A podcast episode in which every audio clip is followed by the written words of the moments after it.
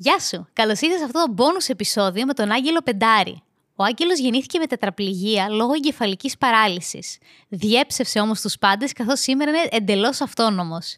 Είναι μουσικός και έχει δημιουργήσει το Gem Studio και ταυτόχρονα είναι motivational speaker.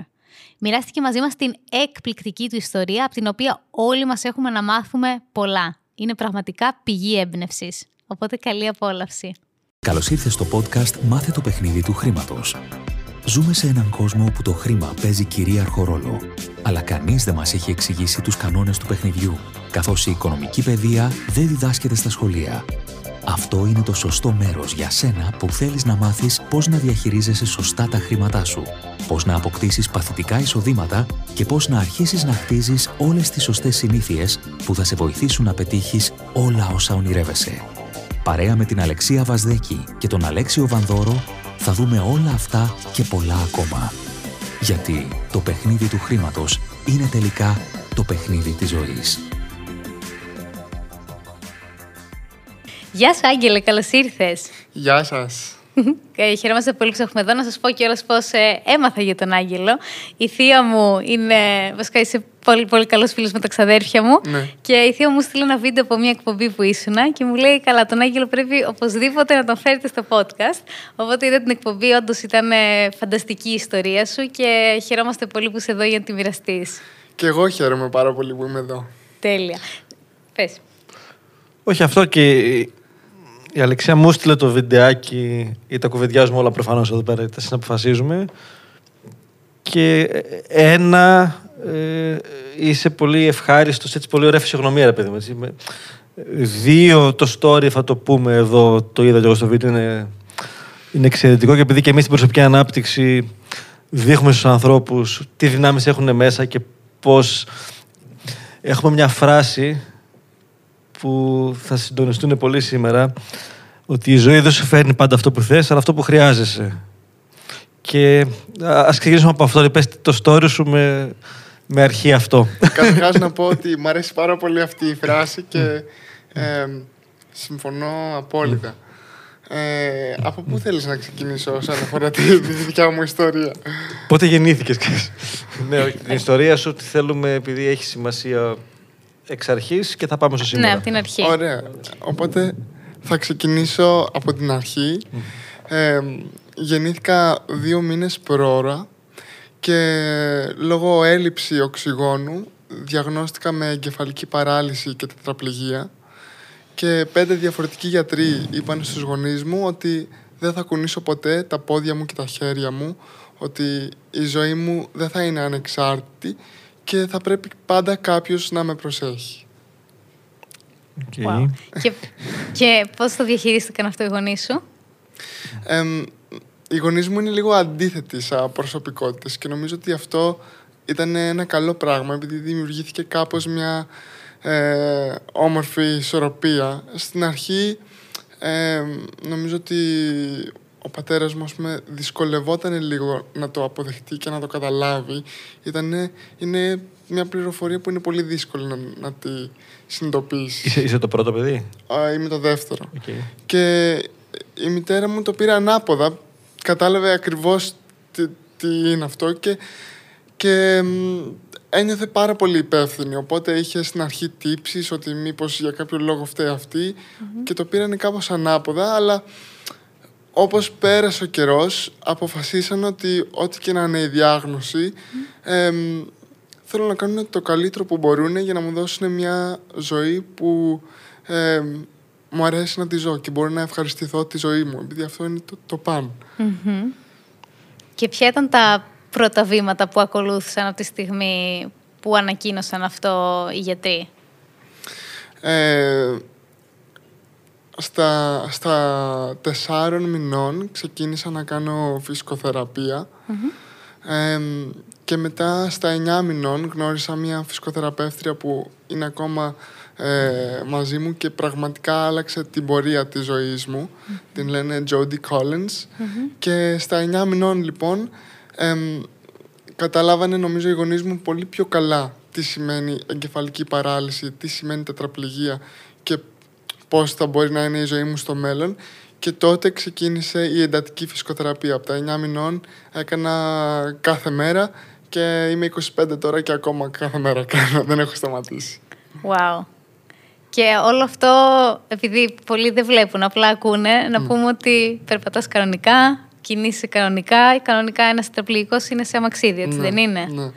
Ε, κάτι που μου λέει μια φίλη μου που νομίζω ότι είναι πολύ ωραία φράση μου λέει εντάξει απλά το περπάτημά σου έχει λίγο παραπάνω αταξία που μου αρέσει πάρα πολύ αυτό έτσι σαν, ε, σαν έκφραση για να εκφράσει ας πούμε κάποιος τη διαφορετικότητα που υπάρχει στο περπάτημά μου.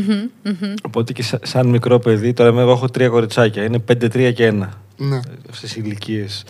Οπότε αυτός άργησες να περπατήσεις. Δηλαδή είχε, είχε, είχε- Βέβαια, βέβαια. Οκ. Ήτανε, γίνανε όλα πολύ πιο ε, αργά με το δικό τους ρυθμό και ε, μετά από πάρα πολύ στοχευμένη φυσικοθεραπεία. Για παράδειγμα, ε, έκανα τα πρώτα μου βήματα ανεξάρτητα στα 7 χρονών. Οκ. Ε, και ήταν και αυτό πολύ ε, σταδιακό. Υπήρξε πάρα πολύ φυσικοθεραπεία και στα πόδια και στα χέρια και σε όλο τον κορμό. Ε, μετά Άρα στο, στο ενδιάμεσο ήσουν σε, με υποβοήθηση, με. ε, με κράταγε κάποιος συνεχόμενα Οκ. ή ήμουνα ε, ακόμα σε παιδικό καροτσάκι, όχι αμαξίδιο, επειδή ήμουν αρκετά μικρός. Άρα Ε. με το σχολείο μέχρι τότε; Ε, όταν πήγα πρώτη δημοτικού είχα ήδη ξεκινήσει να, να περπατάω Οκ. και περπατούσα ή με πι Οκ. ή μετά από κάποιο σημείο ε, ξεκίνησα να περπατάω ανεξάρτητα. Οκ. Και, και η ομιλία αντίστοιχα άργησε. Ε, η ομιλία νομίζω ότι στην αρχή ίσως να δυσκολευόμουν με κάποια πράγματα λίγο, αλλά δεν μπορούσα πάντα να εκφραστώ Οκ. καλά. Ε, αλλά έκανα πιο πολύ, όχι λογοθεραπεία, έκανα ε, εργοθεραπεία που είναι ας πούμε, οκ, εγώ έχω κάποιες δυσκολίες, αλλά πώς θα βρω το δικό μου τρόπο να κάνω κάποια πράγματα που οι άλλοι τα έχουν αυτονόητα. Στην ουσία αυτό είναι η εργοθεραπεία και φυσικοθεραπεία. OK, OK. Σούπερ. Και η καθημερινότητά σου τώρα πώς είναι; Να, να μείνω λίγο στο τότε. Α, ναι, Μπορώ; ναι, ναι. Οκ. Ποιες είναι οι πρώτες αναμνήσεις που έχεις ενώ από μικρή ηλικία, Όσον αφορά, την, Ποιο- οντό, την οντότητά σου, ό, εννοώ, όσον αφορά ας πούμε ότι τη, τη διαφορετικότητα. τη διαφορετικότητα. Ή ότι ρε παιδί μου, βλέπω το, το αδερφάκι σου πόσο είναι. Αδερφός σου δεν είναι. Ο αδερφός μου είναι δυόμιση χρόνια μεγαλύτερος και η αδερφή μου τέσσερα χρόνια μικρότερη. Οκ. Άρα β- είσαι ξέρω, δύο, τριών, τεσσάρων πότε είναι οι πρώτες μνήμες και βλέπεις ένα αδερφάκι, γιατί αυτό έχεις όλη μέρα, που κάνει πράγματα που εγώ μπορεί να θέλω και δεν μπορώ. Ναι, δεν το παρατήρησα τόσο πολύ ας πούμε. Και αυτό θέλω να δω. αν- Ποια είναι η συνειδητότητα. Ναι, δεν το παρατήρησα μέσω από τα αδέρφια μου. Το παρατήρησα όταν ε, πήγα, ας πούμε, ε, παιδικό σταθμό ή- και θυμάμαι, ας πούμε, τις πρώτες μέρες που ήμουνα με τα άλλα παιδιά που για κάποιους μήνες κάθε μέρα ερχόταν κάποιο παιδί και να μου πει «Ε, να σε ρωτήσω κάτι, γιατί περπατάς έτσι. Και αυτό ήταν ας πούμε κάθε μέρα μέχρι να με έχει ρωτήσει όλο το σχολείο. ε, και είχα μάθει κι εγώ ας πούμε με ένα παιδικό τρόπο να το εξηγώ και να εξηγώ τι είναι η εγκεφαλική παράλυση και να εξηγώ ότι ε, επειδή έπρεπε να βγω από την κοιλιά της μαμάς μου πιο νωρίς και δεν είχα οξυγόνο αυτό ε, μου δημιούργησε ένα πρόβλημα στον εγκέφαλο οπότε κουνιέμαι λίγο διαφορετικά και το εξηγούσα έτσι. Και μέχρι τότε δεν είχα καταλάβει ότι υπάρχει κάποια τόσο μεγάλη διαφορά επειδή εγώ ένιω- δεν δεν το, δεν το ένιωθα. Ε, και μετά η άλλη φορά που έτσι κατάλαβα τι βλέπουν οι άλλοι και μου ήταν αρκετά σοκαριστικό. Ήταν ε, μια φορά που ε, απλά έτσι περπατούσα ε, νομίζω με τη μητέρα μου ήμασταν κάπου και έτσι πως περνάγαμε από ένα μαγαζί που είχε φημέ τζάμια είδα την αδανάκλασή μου. Και είδα το περπάτημά μου που εγώ στο μυαλό μου νόμιζα ότι περπατάω όπως όλος ο κόσμος. Όταν είδα λοιπόν το περπάτημά μου και όλη αυτή τη δυσκολία που φαινόταν στο, στην κίνηση λέω α αυτό βλέπουν οι άλλοι και έρχονται και με ρωτάνε συνέχεια γιατί περπατάω έτσι και μετά ήταν η, η πρώτη φορά που συνειδητοποίησα τι βλέπουν οι άλλοι Wow. Και αυτό είναι πολύ σημαντικό γιατί σε όλους μας ισχύει αυτό, ότι έχουμε μια εικόνα του εαυτού μας Ναι. α, οι άλλοι βλέπουν αυτό που βλέπουν βάσει των δικών τους πεπιθήσεων ή οτιδήποτε. Βέβαια. Και ότι πολλές φορές είναι σημαντικό αυτό που λες, μέχρι να μου πει κάποιος άλλος ότι αυτό που κάνουν είναι διαφορετικό ή ότι δεν είναι σε εισαγωγικά το φυσιολογικό, δεν- δεν- έχω το δικό μου φυσιολογικό, Ναι. το οποίο είναι μια χαρά. Ναι. Δηλαδή, α, η σύγκριση είναι ο κλέφτης χαράς, αυτό λέμε ρε παιδί μου. Αν φτάσω να συγκριθώ, ναι. εκεί ξεκινάνε τα προβλήματα. Συμφωνώ πάρα πολύ και με αυτό που είπες, αλλά και κάτι πολύ σημαντικό που είπες είναι ότι όταν σε βλέπουν οι άλλοι, σε βλέπουν μέσα από το δικό τους Πρίσμα, ναι. με- μέσα από το δικό τους πρίσμα και τις δικές τους εμπειρίες, τους δικούς τους φόβους.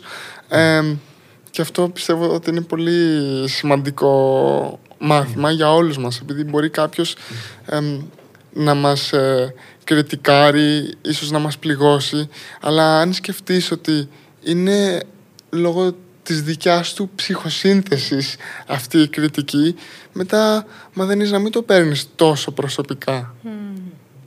Οι γονείς σου ήταν οι άνθρωποι που πάντα σε έσπροχναν να κάνεις κι άλλα, να δοκιμάσεις, ότι μπορείς να τα καταφέρεις. Ε, με ποιο τρόπο σε υποστήριζαν και σου έδειχναν το δρόμο; Ε, νομίζω ότι σαν παιδί είχα πάρα πολύ την περιέργεια εγώ μέσα μου να δοκιμάσω πράγματα.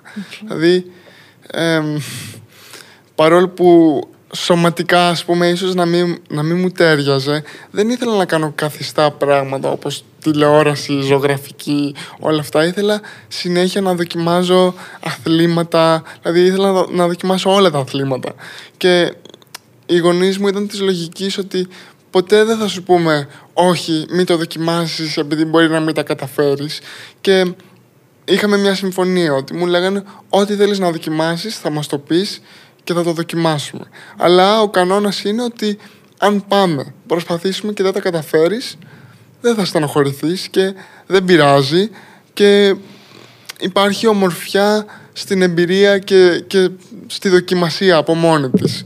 Οπότε ποτέ, νιώθω ότι ποτέ δεν προσπάθησαν να με σταματήσουν ή να με κρατήσουν πίσω για τους δικούς τους φόβους που είμαι σίγουρος ότι υπήρχαν και φόβοι και ανασφάλειες αλλά δεν το αφήσανε να, να μπει μπροστά ο φόβος και να με εμποδίσουν ε, με βάση τους δικούς τους φόβους οπότε τα δοκιμάζαμε γενικά όλα από μικρή ηλικία. Έμπνευση, οι γονείς σου και εσύ. Ε, και τι αθλήματα δοκίμασες; Ε, έχω κάνει πάρα πολλά. Επειδή συνεχίζω και μου αρέσει πολύ ο αθλητισμός. Ε, έπαιζα ποδόσφαιρο πριν καν μπορούσα να περπατήσω και να σταθώ όρθιος. Ε, φτιάχναμε ας πούμε πιο μικρό τέρμα και έπαιζα τερματοφύλακας αλλά στα γόνατα. Οπότε πάντα υπήρχε αυτό το Οκ, αν δεν μπορείς να, να το κάνεις σαν όλους τους άλλους δεν σημαίνει ότι δεν μπορείς να το κάνεις. Πάντα μπορείς να βρεις το δικό σου τρόπο. Οπότε ε, ποδόσφαιρο, μπάσκετ, ε, ιππασία, ε, θαλάσσιο σκι, πάλι πριν μπορούσα να περπατήσω έγινε αυτό. Ε, ε, κολύμπι, μετά έχω κάνει pilates, yoga, windsurf, wakeboard, surf, πυγμαχία, καράτε. Ε, Πού κατέληξες, ποια κάνεις τώρα; ε, τώρα ασχολούμαι πολύ με όλα τα θαλάσσια σπορ, δηλαδή windsurf, wakeboard και κολύμπι και με την πυγμαχία. Okay. Καλοστεκούμενος. να πω εδώ ότι είναι πολύ γυμνασμένος στο κοινό Ευχαριστώ. μας. Υπάρχουν πράγματα στην καθημερινότητα που σου παίρνουν παραπάνω χρόνο; Λόγω... Σίγουρα, σίγουρα. Νομίζω ότι τα περισσότερα πράγματα με παίρνουν παραπάνω χρόνο. Δηλαδή να κάνω μπάνιο, να ντυθώ, μέχρι και κάτι ας πούμε πολύ απλό, όπως του να μπω και να βγω από το αυτοκίνητο ή για μένα νιώθω ότι απαιτεί περισσότερο ε, προσπάθεια. Αλλά μ, για μένα το κίνητρό μου του να κάνω φυσικοθεραπεία όλη μου τη ζωή είναι για να μπορώ να καταφέρνω αυτά τα α- απλά πράγματα ε, που- χωρίς να, να το σκέφτομαι. Και γι' αυτό μου αρέσει που είμαι γυμνασμένος και σε καλή φυσική κατάσταση επειδή αυτά τα απλά πράγματα δεν με κουράζουν. Επειδή κάνω στην καθημερινότητά μου πολύ πιο δύσκολα επίτηδες για να, για να μου φαίνονται τα απλά όντως απλά. Εκπληκτικό. Ε, οδηγείς. Ναι. Σούπερ. Και. μ, Αχ, τι άλλο θέλω να σε ρωτήσω. Α, ναι. Έτσι, λίγο για να ευαισθητοποιήσουμε τον κόσμο. Θες να εξηγήσεις λίγο για την εγκεφαλική παράλυση, λίγο τι είναι και αν σχετίζεται μόνο με την κίνηση και με άλλα πράγματα; Ε, η εγκεφαλική παράλυση είναι στην ουσία. Ε, δεν ξέρω, τι- δεν μου έρχεται η λέξη στα ελληνικά, με συγχωρείτε. Είναι, Πε- πες στα στην, αγγλικά. είναι στην ουσία ε, brain damage.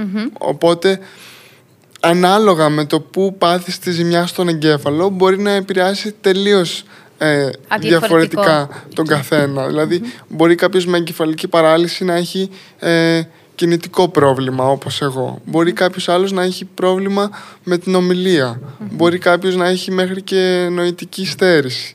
Ε, και στον κάθε ένα είναι διαφορετικό και επίσης μετά ε, υπάρχουν και διαφορετικές εκδοχές. Για παράδειγμα, εγώ έχω σπαστικότητα που ε, σημαίνει ότι όλα είναι πολύ πιο ε, σφιχτά και σκληρά μυϊκά. Ε, μπορεί κάποιος να μην έχει υπερτονία και να έχει υποτονία που να έχει δυσκολία στο να σφίξει τους μυς. Είναι το αντίθετο.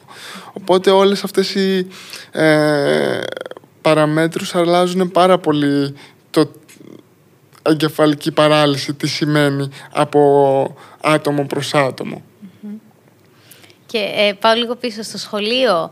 Ε, βίωσες γενικότερα bullying ή σε κατανοούσαν και σε υποστήριζαν; Πώς το βίωσες γενικότερα; Βίωσα και τα δύο. Και υπήρχε αρκετό bullying, ε, αλλά και υπήρχε πάρα πολύ κατανόηση από άλλ, άλλους ανθρώπους και άλλα παιδιά. Οπότε είχα και τα δύο. Είσαι και τα δύο. Ναι. Τέλεια. Στο κομμάτι το οικονομικό, όλο αυτό που κάνεις έχει. καταρχάς, Επιδοτείται τίποτα ή τα κάνεις όλα με δικά σου χρήματα, φυσιοθεραπείες, εργοθεραπείες, όλα αυτά; Ε, Ναι. υπήρχε επιδότηση νομίζω μετά, μετά που είχα γίνει ήδη 20 χρονών. Οπότε όλα τα παιδικά μου Και οι χρόνια γονείς το στηρίξαν αυτό; και οι γονείς μου το στηρίξαν αυτό και κάναμε πολλά πράγματα και μόνοι μας. Δηλαδή ε, η μητέρα μου είχε φτιάξει ένα ντοσιέ, ε, όχι ένα, βασικά ανά δύο χρόνια περίπου φτιάχναμε καινούριο ντοσιέ όσο αλλάζαν οι ασκησεις αλλά είχε κυριολεκτικά όλες τις ασκήσεις φυσικοθεραπείας που κάνω, όλες και είχε ας πούμε σκέψου το σαν φώτο άλμπουμ και είχε στην πρώτη φωτογραφία θέση αφετηρίας μετά στη δεύτερη φωτογραφία ε, ε, φωτογραφία της κίνησης και ε, στην τρίτη φωτογραφία ε, πώς πρέπει να τελειώνει. Οπότε είχες τα τρία στάδια της άσκησης και από κάτω υπήρχε γραμμένη περιγραφή που την είχαμε γράψει εμείς, δηλαδή σε αυτή την άσκηση πρέπει να προσέχει τους γλουτούς του να είναι σφιχτοί και πρέπει οι κοιλιακοί να σφίγγουν τόσο, έχει μια τάση το κεφάλι του να φεύγει αριστερά και τα μάτια να μην κοιτάνε ευθεία. Ε, αυτή την άσκηση, αυτή την ημερομηνία την κάνει 12 με 15 επαναλήψεις, 3 σετ. Και αυτό το ντοσιέ, ας πούμε, μπορεί να ήταν ένα, ένα τεράστιο ντοσιέ με 40 ασκήσεις που η κάθε άσκηση έχει αυτό που περιέγραψα και έτσι μας έδωσε το, το, τον τρόπο να μπορούμε να δουλεύουμε περισσότερο, να δουλεύουμε καθημερινά. Πόσες ώρες τη μέρα; Ε, είναι αυτή. στα παιδικά μου χρόνια, θα λέγαμε μέχρι τα 17, υπήρχαν και μέρες που έκανα, ας πούμε, και τέσσερις, αν είχα, ας πούμε, κάποιες μέρες διπλά, αλλά... Τέσσερις ώρες. Ναι. Wow. αλλά σίγουρα ε, δύο, ήταν το μήνυμο ας πούμε το δύο. Ε, και μετά, δηλαδή, μέσα σε όλα αυτά υπήρχαν και ασκήσεις ε, ματιών, επειδή είχα και θέμα με τα μάτια μου, ε, υπήρχαν και ασκήσεις που ήταν, είχαν πιο πολύ σχέση με την ε, λειτουργικότητα και την ε, ανεξαρτησία, επειδή ας πούμε μου ήταν πολύ δύσκολο να ελέγξω τα δάχτυλα των χεριών και αυτά του τύπου ε, δέσα και λύσε κορδόνια ή ασκήσεις τέτοιες για να μπορώ να μάθω να κάνω πράγματα με λεπτομέρεια. Οπότε δεν ήταν ξέρεις τέσσερις ώρες κυλακή αλλά ήταν μια μεγάλη γκάμα ασκήσεων ανάλογα με τις ανάγκες που είχα εκείνη την εποχή και ποτέ δεν ήταν στάσιμο δηλαδή πάντα προχώραγε όλο αυτό μαζί με την εξέλιξή μου Άρα την αυτοπιθαρχία την έχτισες από πολύ μικρό παιδί. Σίγουρα, σίγουρα. Και π- πόσο... Και τη- την έχτισε γιατί είχε και έχει τεράστιο κίνητρο. Ναι, βέβαια. Και δεν πλέον δεν είναι κίνητρο να το κάνω μόνο για να εξελιχθώ, είναι να είμαι λειτουργικό. Δηλαδή, το, το αρχικό κίνητρο Ναι. που για πολλούς από εμάς και αυτούς που μας ακούνε, εντάξει, με την αυτοπιθαρχία, δόξα τω Θεώ, εγώ τουλάχιστον έχω καλή σχέση, το κίνητρο πάντα παίζει ρόλο. Είναι άλλο για να κάνω κάτι καλύτερο, άλλο ότι χρειάζεται να το κάνω για να δώσω το κορδόνι. Δηλαδή είναι, είναι κάτι καθημερινό πρακτικό. Ε. Το Ναι. κίνητρο εκεί είναι στο, στο, στο 100. Ναι, Έτσι, ακριβώς. Και πιστεύω ότι το κίνητρο είναι το πιο σημαντικό πράγμα και το κίνητρο καθορίζει μετά και τις πράξεις που κάνουμε στην καθημερινότητα. Και πιστεύω ότι δεν υπάρχει ας πούμε κάποιο κίνητρο που είναι σωστό και κάποιο κίνητρο που είναι λάθος.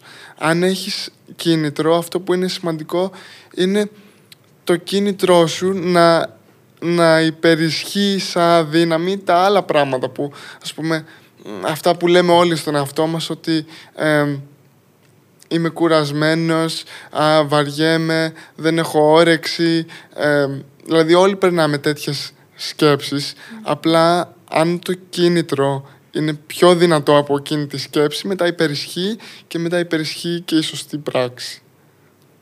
Συμφωνούμε απόλυτα με αυτό. Ε, γε- γενικότερα νιώθεις ε, την, το αίσθημα της επιτυχίας ότι είχαν πει κάτι και εγώ κατάφερα να το καταρρύψω και να είμαι αυτός που είμαι σήμερα και να κάνω αυτά που μπορώ να κάνω σήμερα. Το, το δίνεις αυτό στον εαυτό σου σαν επιβράβευση γιατί έχεις πο- δουλέψεις πολύ σκληρά για να... κα- Φυσικοθεραπεία κάθε μέρα από 9 μηνών μέχρι τα 25 είναι Ε, wow. κάθε που και που το, το συνειδητοποιώ, ας πούμε, όταν μιλάω με τη, με τη μητέρα μου ή τους φυσικοθεραπευτές μου, αλλά γενικότερα δεν το σκέφτομαι αυτό σχεδόν καθόλου, θα έλεγα, επειδή το κίνητρό μου δεν ήταν να πετύχω και να, να μου πούνε ότι δεν μπορείς να κάνεις αυτό και να τους πω κοίτα το έκανα. Το κίνητρό μου ήταν να είμαι χαρούμενος και να μην λέω «Α, θα ήθελα να κάνω αυτό, θα ήθελα να κάνω εκείνο, μακάρι να μπορούσα να, να οδηγάω ή να μπορούσα να πάω διακοπές μόνος μου». Δεν ήθελα να λέω «μακάρι», ήθελα να λέω «το έκανα» ε, και να είμαι χαρούμενος επειδή ακόμα και αν είχα πετύχει όλα αυτά αν δεν μου άρεσε καθόλου η καθημερινότητά μου τότε τι νόημα θα έχει. Δηλαδή εμένα αυτό ήταν πάντα ο στόχος, ήταν να, να χτίσω μια ζωή που μου αρέσει να τη ζω καθημερινά. Υπέροχο. Μα και, και το, το εντυπωσιακό είναι ότι όντας μωρό παιδί δεν είχες συνειδητότητα του, του δεν μπορώ.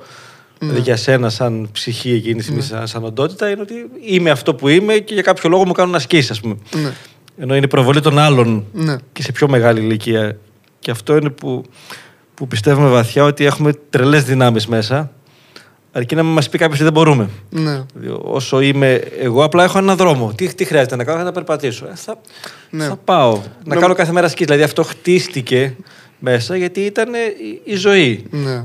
Τελεία. Νομίζω ότι με βοήθησε πάρα πολύ η παιδική αθωότητα του να μην καταλαβαίνεις πόσο σοβαρό είναι ο- Αυτό. όλο, Ναι, το, ναι. όλο αυτό που σου συμβαίνει και να πεις «OK, ε, προσπαθώ» ή σου λένε ε, «Αν κάνεις αυτή την άσκηση μπορεί να σε βοηθήσει να παίξεις μπάσκετ» και λες «OK, πάμε» αλλά δεν καταλαβαίνεις πόσο Ζόρικο είναι. πόσο μπορεί ας πούμε στα μάτια, στα μάτια τους από μέσα τους να σκέφτονται ότι ίσως είναι λίγο α- ακατόρθωτο. Δηλαδή δεν περνάνε όλα αυτά από το μυαλό σου και πιστεύω ότι αυτό λειτούργησε υπέρ μου. Ε, βέβαια. Είναι γιατί έχει σύνδεση με τις απεριόριστες δυνάμεις που έχουμε, που είναι απεριόριστο μέσα αυτό.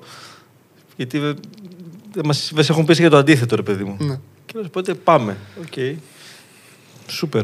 Και σήμερα είσαι ανεξάρτητος, ενώ μπορείς άμα θες να μένεις μόνος σου, να τα κάνεις όλα μόνος σου αυτή τη στιγμή; Ναι, ναι, ε, είμαι τελείως ανεξάρτητος. Έχω μείνει και μόνος μου ε, για έξι χρόνια, αλλά θα τα πούμε πιο μετά. Αυτά φαντάζομαι. Ναι, ναι. Όχι, πε- πες μας λίγο και μετέπειτα. Δηλαδή, από όταν τελείωσες το σχολείο, τι έκανες μετά; Ε, τελείωσα σχολείο στα 17 και ήμουνα πολύ τυχερός επειδή ήξερα ακριβώς τι θέλω να κάνω και πού θέλω να πάω για να το κάνω. Οπότε είχα αποφασίσει ότι θέλω να σπουδάσω μουσική στο Λος Άντζελες και αυτό ακριβώς έκανα και πήγα και έμεινα ε, στο LA από τα 17 μέχρι τα 23.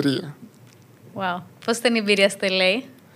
Ε, ήταν ε, από τα πιο δύσκολα πράγματα που έχω κάνει και αυτό νομίζω ότι λέει πολλά επειδή η ζωή μου πριν δεν ήταν ακριβώς εύκολη αλλά ήταν μια καθημερινή πρόκληση για όλο το διάστημα που ήμουν εκεί αλλά δεν θα το άλλαζα με τίποτα. Νομίζω ότι πέρα από αυτά που έχω πάρει σαν μουσικός και σαν επαγγελματίας ε, αναγκάστηκα τόσο πολύ να κάνω μεγάλη προσωπική ε, που αν με ρωτήσεις για μένα αυτό είναι μεγαλύτερο δώρο από το πτυχίο ή από τις γνώσεις. Ε, το, το 16 ήσουν εκεί, το 16 ήρθαμε στο... Ε, έχω πάει από το 2014. Τέλεια. Και ποιο, ποια κομμάτια ήταν που ήταν τόσο προκλητικά για εσένα; η εγκεφαλική παράλυση επηρέαζε ακόμα τότε πάρα πολύ τον τρόπο που έπαιζα drums. Και είχα, ήμουνα πιο χαμηλά σε level από όλους τους άλλους και ένιωθα ότι ήμουνα συνέχεια ο χειρότερος εκεί και προσπαθούσα να φτάσω τους υπόλοιπους αλλά προχώραγαν και όλοι οι άλλοι οπότε ήμουνα συνέχεια λίγο απ' έξω αλλά αυτό με έσπρωξε τόσο πολύ να δουλέψω πολύ σκληρά. Και μετά εντάξει πέρα από αυτό όχι μόνο για μένα επειδή έχω κεφαλική παράλυση η σχολή μου ήταν ε, απίστευτα απαιτητική. Δηλαδή ξεκινήσαμε στην τάξη μου 15 άτομα και αποφυτίσαμε μόνο τρεις που αυτό νομίζω δείχνει... Ναι, πιο ζώρικες εκεί πέρα. Ναι, δείχνει ότι ε, ήταν ζώρικο για οποιονδήποτε περνάει από εκεί πέρα. Ε, απλά εγώ είχα κάποιες επιπλέον προκλήσεις λόγω της εγκεφαλικής παράλυσης και επειδή οι καθηγητές μου ας πούμε δεν είχαν ξαναδιδάξει σε κάποιον με εγκεφαλική παράλυση ήταν και αυτό το κομμάτι που έπρεπε να το ψάξω και να το βρω μόνος μου. Δηλαδή, ήταν ανοιχτή αυτή στο... Κάποιοι ναι και κάποιοι όχι. Εγώ κρατήθηκα και βασίστηκα πάνω σε αυτούς που ήταν πιο ανοιχτοί και το βλέπανε σε κάτι ενδιαφέρον, σε κάτι καινούριο. Νομι... Και για αυτούς δηλαδή να ανακαλύψουν. Ναι. Και νομίζω ότι ο μόνος τρόπος για να ε, επιβιώσεις ας πούμε και ψυχολογικά όταν περνάς τόσες πολλές προκλήσεις πρέπει να το βλέπεις λίγο σαν παιχνίδι. Ότι, OK, okay, είμαστε σε αυτό το λαβύρινθο και πώς θα, πώς θα απελευθερωθώ, ας πούμε. Είχες κάποιον καθηγητή εκεί που έτσι να ήταν πιο κοντά σου ή να σε υποστήριξε, να σε...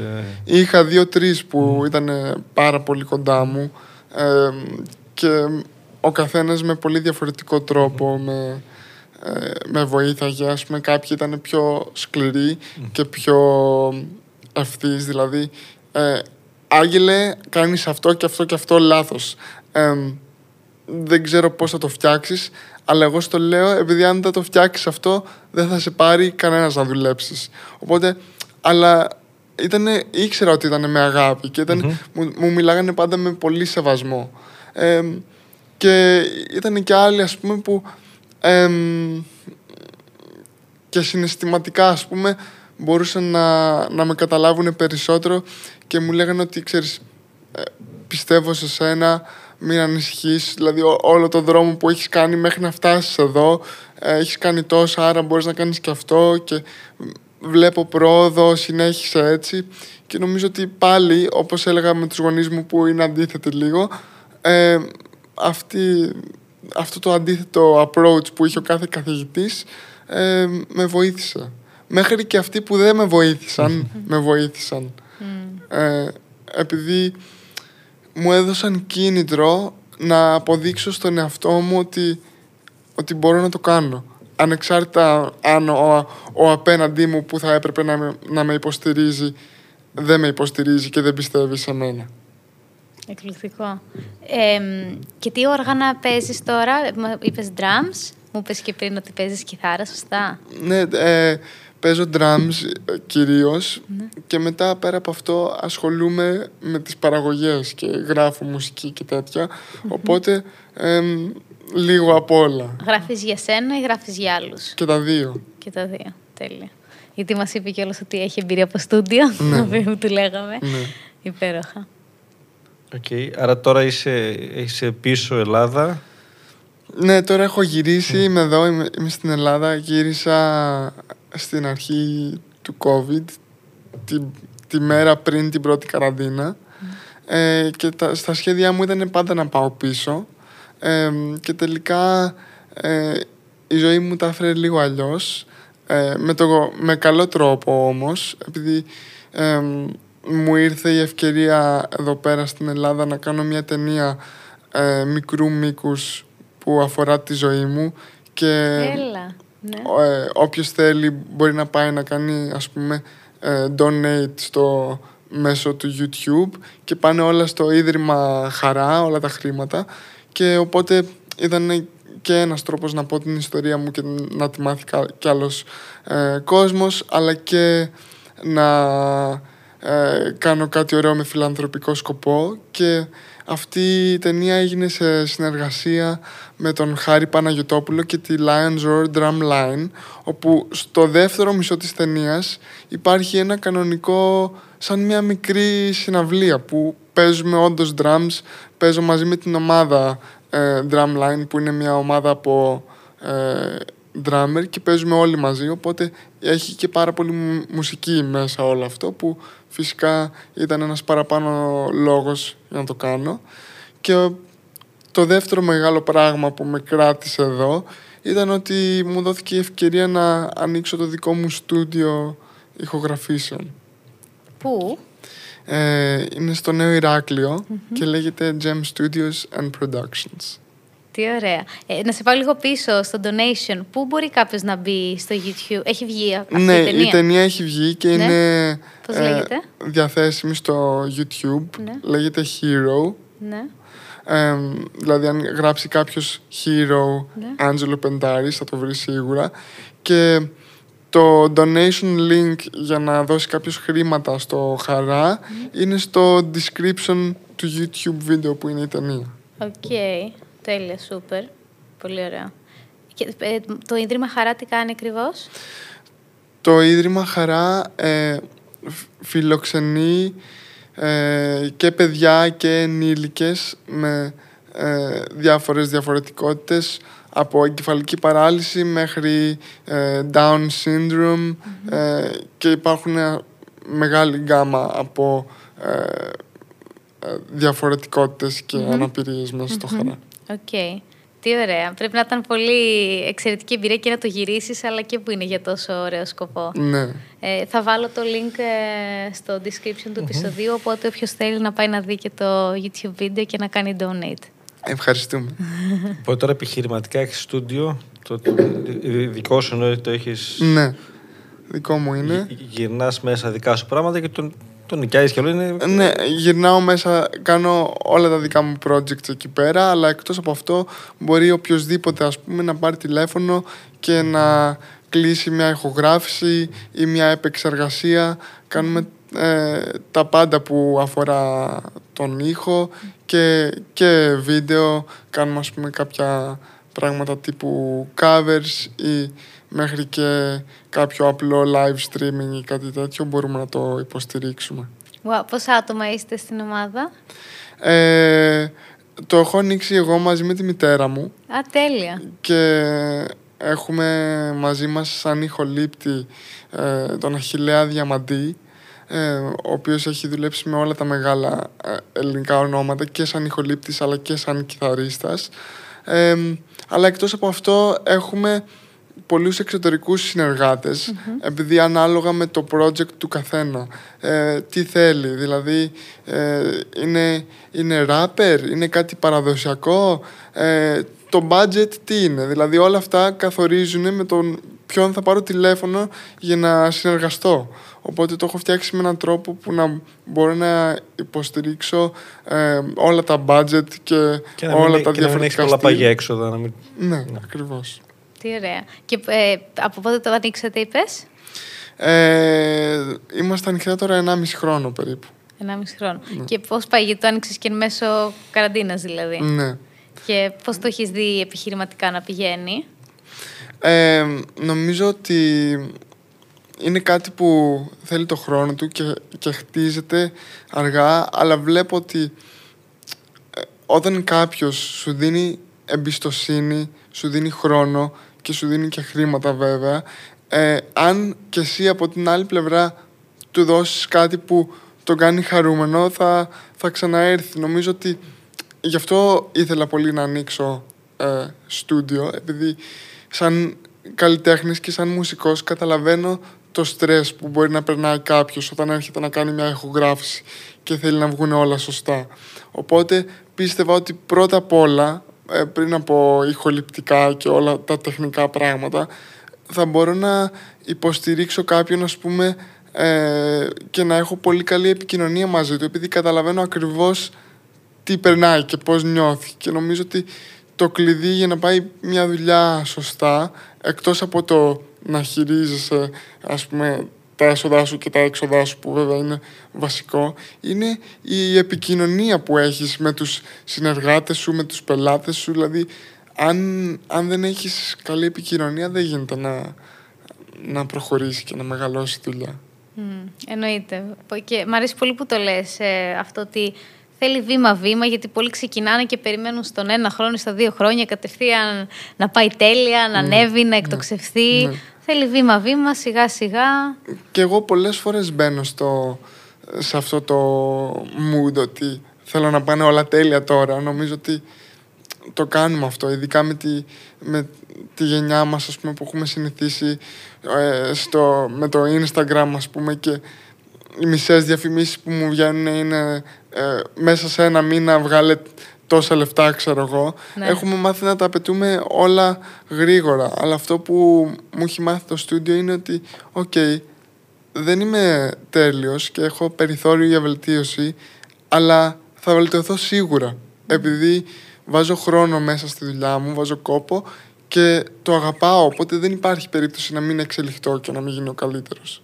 Βέβαια. Και η μαμά σου έχει σχέση με τη μουσική; Καμία, εκτός από μένα. Οκ, σούπερ. Ενώ ήθελε και εκείνη να το, ήθελες να το κάνετε μαζί, ήθελε και εκείνη να σε υποστηρίξει, πώς και συνεργαστήκατε; Θέλαμε να το κάνουμε μαζί, επειδή μέσα σε όλα τα χρόνια φυσικοθεραπείας θα μπορούσες να πεις ότι είχαμε, εκτός από μια σχέση, ας πούμε, μαμά και γιος, είχαμε μια σχέση team. Ε, εγώ, η μαμά μου, ο μπαμπάς μου και οι φυσικοθεραπευτές μου, αλλά ειδικά με τη μαμά μου και καταλάβαμε λοιπόν ότι συνεργαζόμαστε πάρα πολύ καλά μαζί, ε, υποστηρίζουμε ο ένας τον άλλον, εκεί που ένας ε, στερεί, ο άλλος ξέρει περισσότερα και έχουμε και οι δύο ε, το ίδιο drive και την ίδια θέληση και επειδή βλέπουμε πόσο καλά έχει πάει ας πούμε, η εξέλιξη, η εξελιξη με το σώμα μου, πιστεύω ότι την ίδια ενέργεια τη βάζουμε και μέσα στη δουλειά και γι' αυτό θα πάει καλά και η δουλειά. Τι ωραία, φανταστικό. Ε, συνεχίζεις σήμερα να κάνεις ε, και φυσικοθεραπείες, είπες, και γυμναστική κάνεις ε, πόσο συχνά γυμνάζεσαι; Ε, κάθε μέρα, έξι φορές τη βδομάδα. Έχω και μια μέρα για, για ξεκούραση. Wow. Αλήθεια σε εμάς. Εμείς δεν τα ακούμε. Εσύ. Κάνει έξι φορέ τη βδομάδα. Κάθε πρωί. Α, κάνεις κάθε πρωί. Ναι, Αλεξή, είμαστε. Και πού βλέπεις τον αυτό σου σε 10 χρόνια; Πού θα τον δεις, μάλλον, ναι. Νομίζω ότι αυτή είναι λίγο ερώτηση κόλπο. επειδή, επειδή αν με ρωτούσες, ας πούμε, πριν από πέντε χρόνια, τι θα κάνεις σε πέντε χρόνια, θα σου έλεγα κάτι τελείως αντίθετο από αυτό που... Ε, αυτό, από αυτό που κάνω τώρα. τώρα ναι. ε, και ίσως αυτά που μου έχουν συμβεί είναι για το καλύτερο τελικά. Ε, νομίζω ότι το πιο σημαντικό είναι το, το τώρα. Και να πεις ότι είναι πολύ σημαντικό βέβαια να έχεις στόχους και όραμα, αλλά δεν, μπορείς να, δεν μπορώ να ελέγξω, ας πούμε, πού θα είμαι σε ένα μήνα ή σε ένα χρόνο. Μπορώ να ελέγξω ότι σήμερα, τώρα, μπορώ να δουλέψω όσο πιο σκληρά μπορώ για να πάω προς τα εκείνη την κατεύθυνση. Θα σας δώσω λίγο ένα παράδειγμα. Εμένα ένα από τα μεγαλύτερα μου όνειρα είναι να κάνω και σαν ομιλητής αλλά και σαν μουσικός ε, να κάνω περιοδίες. και νόμιζα ότι πάντα αυτό θα έρθει, θα έρθει πρώτα και έλεγα ότι θα κάνω τις περιοδίες μου και αυτά και κάποια στιγμή όταν γίνω 40-50 και κουραστώ έτσι τόσο πολύ να ταξιδεύω ε, θα ανοίξω ένα δικό μου στούντιο μάλλον στην Ελλάδα να έχω και εδώ την ωραία θάλασσα που έχουμε και αυτά να κάνω και τα μπάνια μου επειδή είμαι πολύ της θάλασσας και να κάνω και το windsurf.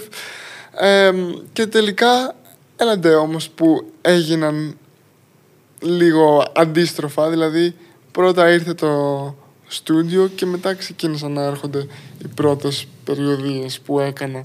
Οπότε δεν είχα φανταστεί καθόλου έτσι, ας πούμε, τη ζωή μου, αλλά βγήκε και το καλύτερο, όπως σας είπα και πριν. Σούπερ. Περιοδίες που έχεις κάνει; Ε, έχω κάνει κυρίως στην Πολωνία, επειδή συνεργάζομαι με ένα ντουο εκεί με τις οποίες παίζω σαν, ε, σαν drummer μαζί τους, μέσα στην πάντα τους, αλλά κάνουμε και events δικά μου που έχω ας πούμε την ομιλία μου και κάνω την ομιλία και μετά στο τέλος του event προσφέρουμε και μια ε, μικρή συναυλία. Τι ωραία. Και οι ομιλίες πάνω σε τι είναι; Στην ομιλία, ανάλογα με, το, με, με ποιο κοινό μιλάω, προσαρμόζομαι και ε, δεν λέω πάντα τα ίδια, επειδή πιστεύω ότι ο μεγαλύτερος μου στόχος με τις ομιλίες είναι να βοηθήσω. Και όταν θέλω να βοηθήσω σημαίνει ότι δεν είμαι εκεί για μένα, είμαι εκεί για τους ανθρώπους που έχω απέναντί μου, οπότε πρέπει να δω και να σκεφτώ λίγο τι ανάγκες μπορεί να, να έχουν, αλλά στην ουσία μιλάω για τα βιώματά μου με την εγκεφαλική παράλυση που όμως δεν χρειάζεται να έχεις εγκεφαλική παράλυση ή αναπηρία για να τα εκτιμήσεις επειδή απλά η, η εγκεφαλική παράλυση για μένα ήταν ένας τρόπος του να αναπτύξω μια συγκεκριμένη ψυχολογία, ένα mindset, ένα attitude. Δηλαδή ήταν απλά ένα εργαλείο για να, για να πάρω καλά πράγματα. Και αυτά τα πράγματα που έχω μάθει ε, θέλω να τα μοιραστώ με άλλους. Οπότε πάνω σε αυτό είναι βασισμένη η ομιλία μου. Εκπληκτικό και να το κάνεις και σου ταιριάζει και ήδη το έκανες και μέσα από εδώ, μέσα από αυτό το podcast. Ευχαριστώ πολύ. Γιατί πραγματικά μοιράστηκες πολύ όμορφα πράγματα και Μένα, για μένα ήταν πολύ απλός, κατανοητός και προσιτός ο τρόπος σου. Δηλαδή, οποιοδήποτε ακούει μπορεί να καταλάβει και να ναι. ταυτιστεί, γιατί είναι αληθινά βιώματά σου και είσαι και πολύ αυθεντικός σαν άνθρωπος αυτά που λες και βγάζεις, οπότε είναι Σε ευχαριστώ πολύ. Ε, οπότε, η, η ευχή η δικιά μας είναι να συνεχίσεις με την ίδια όρεξη και με πάθος, έχεις πάθος αυτό που κάνεις. Δηλαδή, φαίνεται ότι είναι πράγματα που τα γουστάρεις και επειδή η ζωή είναι... δεν είναι πρόβα, είναι αυτό που ζούμε τέλος mm. πάντων. Έχει σημασία το τώρα, όντως, στο εδώ και τώρα. Κράτα τα όνειρά σου έτσι ψηλά και σε πηγή έμπνευσης, τουλάχιστον για μένα σήμερα και για την Αλεξία, φαντάζομαι. Εννοείται. Ευχαριστώ πάρα πολύ, παιδιά, ε, και για την πρόσκληση. Ε, είναι πολύ μεγάλη μου χαρά που μπορούσα να είμαι εδώ και να μοιραστώ αυτά τα πράγματα μαζί σας. Ε, πολύ όμορφο. Κάτι ίσως τελευταίο που θα ήθελες να πεις στους ε, ακροατές μας, κάτι από κάποιο συμπέρασμα που έχεις βγάλει μέχρι σήμερα ή κάτι που θα θέλεις να τους ευχηθείς με βάση τα βιώματά σου; Ε, ωραία, θα ήθελα να σας πω αυτό. Νομίζω ότι πολλές φορές ε, σαν άνθρωποι, τουλάχιστον εγώ το κάνω αυτό πάρα πολύ, φτιάχνω σενάρια στο μυαλό μου και λέω ε, και αν αυτό πάει στραβά και αν εκείνο πάει λάθος και αν δεν τα καταφέρω και αν δεν είμαι αρκετά καλός και όλα τα σενάρια είναι ας πούμε και αν και αν και αν και μετά είναι μια αποτυχία ή κάτι αρνητικό. Αλλά ποτέ δεν καθόμαστε να το, να το αναποδογυρίσουμε όλο αυτό και να πούμε και αν μπορεί να καταλήξει καλύτερα από ό,τι, φαντάζω, από ό,τι φαντάζομαι ε, αυτό είναι κάτι που τελευταία κάνω εγώ στον εαυτό μου και κάθε φορά που μπαίνω σε αυτό το τρυπάκι που φτιάχνω σενάρια, λέω στον εαυτό μου και αν μπορεί να γίνει καλύτερα από ό,τι μπορώ να φανταστώ. Τέλειο. Φανταστικό. Νομίζω είναι τέλειο να κλείσουμε με αυτό. Ευχαριστούμε πάρα πολύ για το χρόνο σου και που ήρθες στο στούντιο. Εγώ ευχαριστώ. Και που μοιράστηκες όλη την ιστορία. Ευχαριστώ. Μήπως έχει έρθει η ώρα να αποκτήσεις μεγαλύτερη συνέπεια και αυτοπιθαρχία στη ζωή σου για να αρχίσεις να πετυχαίνεις όλα όσα θες; δεν είναι τόσο δύσκολο όσο νομίζεις. Υπάρχει τρόπος να το κάνεις άνετα, εύκολα και απλά και γι' αυτό έχουμε ετοιμάσει ένα κορυφαίο σεμινάριο για σένα που θες να αποκτήσεις αυτοπιθαρχία στη ζωή σου. Λέγεται Μάθε την τέχνη της αυτοπιθαρχίας και περιλαμβάνει ένα e-course μίας ώρας με τη σημασία της αυτοπιθαρχίας και το πιο σημαντικό, τεχνικές για το πώς να τη χτίσεις βήμα-βήμα. Μία δοκιμασία 90 ημερών όπου σε υποστηρίζουμε εβδομαδιαία για να αποκτήσεις θετικές συνήθειες που θα σε βοηθήσουν να αποκτήσεις όλα όσα θέλεις. Έναν οραματισμό για την επίτευξη των στόχων και ένα template, έναν οδηγό για το πώς να θέτεις σωστά τους στόχους σου. Πέρα από αυτό, έχουμε βάλει και τρία δώρα για εσένα. Ένα e-book με 12 βήματα για να κάνεις σωστή στοχοθεσία. Μία συνέντευξη με τον κορυφαίο Παναγιώτη Γιαννάκη, μια μισής ώρας, πάνω στην αυτοπιθαρχία και ένα βίντεο με την πρωινή ρουτίνα του Αλέξου και τη δικιά μου για να πάρεις ιδέες για το πώς να χτίσεις και εσύ τη δικιά σου πρωινή ρουτίνα. Οπότε μπες στο link που έχουμε βάλει στη σημειώση αυτού του επεισοδίου για να το αποκτήσεις και να ξεκινήσεις από σήμερα να χτίζεις τη δικιά σου αυτοπιθαρχία.